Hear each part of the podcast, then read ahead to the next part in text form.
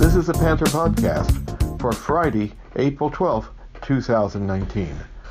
On Saturday, April 13th, VUU will be staging its annual athletic jamboree. The day starts at 11 a.m. when the school will be saluting its CIAA champion women's basketball team that will be in Barco Stevens Hall, and the entire team will be on hand to be saluted for winning the CIAA championship and going to the NCAA tournament for the fourth time in as many seasons.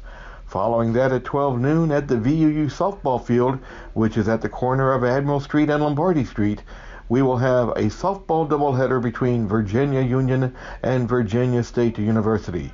This will be senior day for the softball team, and all the seniors will be saluted between games. Then, capping it all off in Hovey Field at 5 p.m., is the annual spring football game between the offense and the defense of the VUU football team. Dr. Alvin Parker, head coach of the VUU football team, sat down with the podcast to tell fans what they can expect at the spring football game.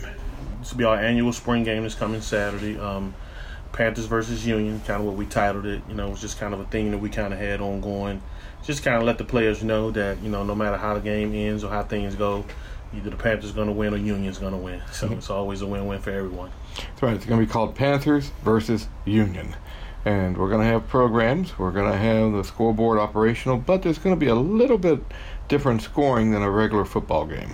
Can you tell us go into that for a little bit? Absolutely. Uh, we'll use a different scoring system in terms. we'll use a traditional scoring system for offense, of course, but we'll get a defensive opportunity to gain some points too. So we'll give points for sacks, points for stops um, on three and outs, points for turnovers and things like that to allow the defense to kind of get a chance to put some points on the scoreboard as well first quarter versus second quarter versus third quarter and fourth quarter?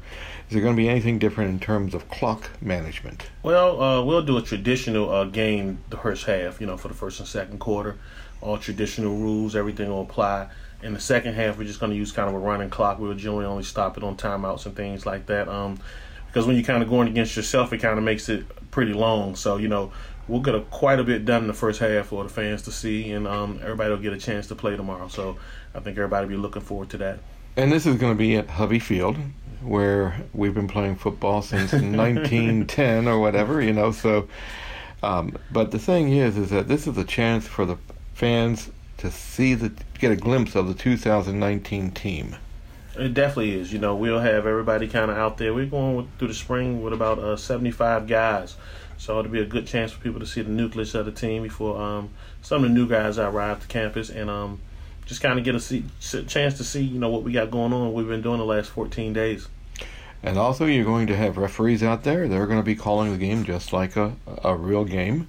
Um, but you're, all four quarterbacks on your roster, they'll see action tomorrow, correct? Correct. We'll let um, the, all four of those guys play just as we have been the last couple weekends with our scrimmages. This kind of will culminate everything. So we kind of divide the reps up, give everybody a chance to kind of show what they got, and um, kind of go through it. You know, we got a real, real good battle going on back there right now, so it'll be a good chance to see those guys in a, uh, a game situation with, with, crowds and kind of things like that. We've seen them all spring, and um, we kind of know what they got and what they have, but it'll give them a good chance kind of to be under the microscope of others and kind of see that who's going to be the uh, first quarterback to see action, or have you decided that even? Um, right now the order that we kind of been using has been uh Caldwell followed by Morris, but um we'll shuffle some things around in different situations to get those guys different type of scenarios and things like that for tomorrow. You know, we really truly most people kind of say it and they kind of want to hide it. We truly don't have a starting quarterback right now. Mm-hmm. You know, because we have a good good battle going on. So you know we have a bunch of capable guys back there with Khalid Morris, with uh, Caldwell, with um, EJ Faze, and you know with Khalil Wright. Those guys right there have all done some some fantastic things this spring. So you know, um, I don't think a lot of Division two schools or even some Division ones can say they have four qualified quarterbacks that you know can take the win. We have that. A lot of schools can't even say they have two qualified quarterbacks. Now let me ask you this: What has there been a a player or let's say a unit this spring that has caught your eye? Uh, if I had to say one unit that has caught my eye, it'll probably be the receiving corps. You know, um, losing as much as we did from that group last year in terms of production, you know, was a group that we thought we had to pull along slow, but those guys shown us that we didn't have to do that.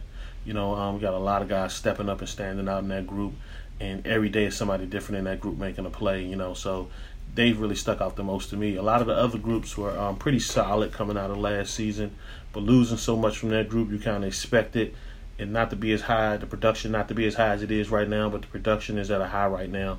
So those guys are real, real exciting to watch. Overall, are you where you want to be at this point in the spring? Uh, you always say you kind of where you want to be based off the injuries you have. Everybody want to make it through um, spring ball, you know, without any injuries or anything like that. I think we've done that. So I think we're where we want to be. You know, we have ten starters returning on defense, so it's not a whole lot to see over there. You know, mm-hmm. um, we have about six to seven returning on offense. So we want to make sure those spots that we had filled to fill, you know, guys are ready to step up and guys are showing us that. So I think you know the nucleus of our team is right here. So we've been doing a pretty good job of just kind of getting what we want to get out of the guys, and, and, and the guys have been showing up and showing out. So I'm happy about that. Well, fantastic, Coach. Thank you, and we're going to see you.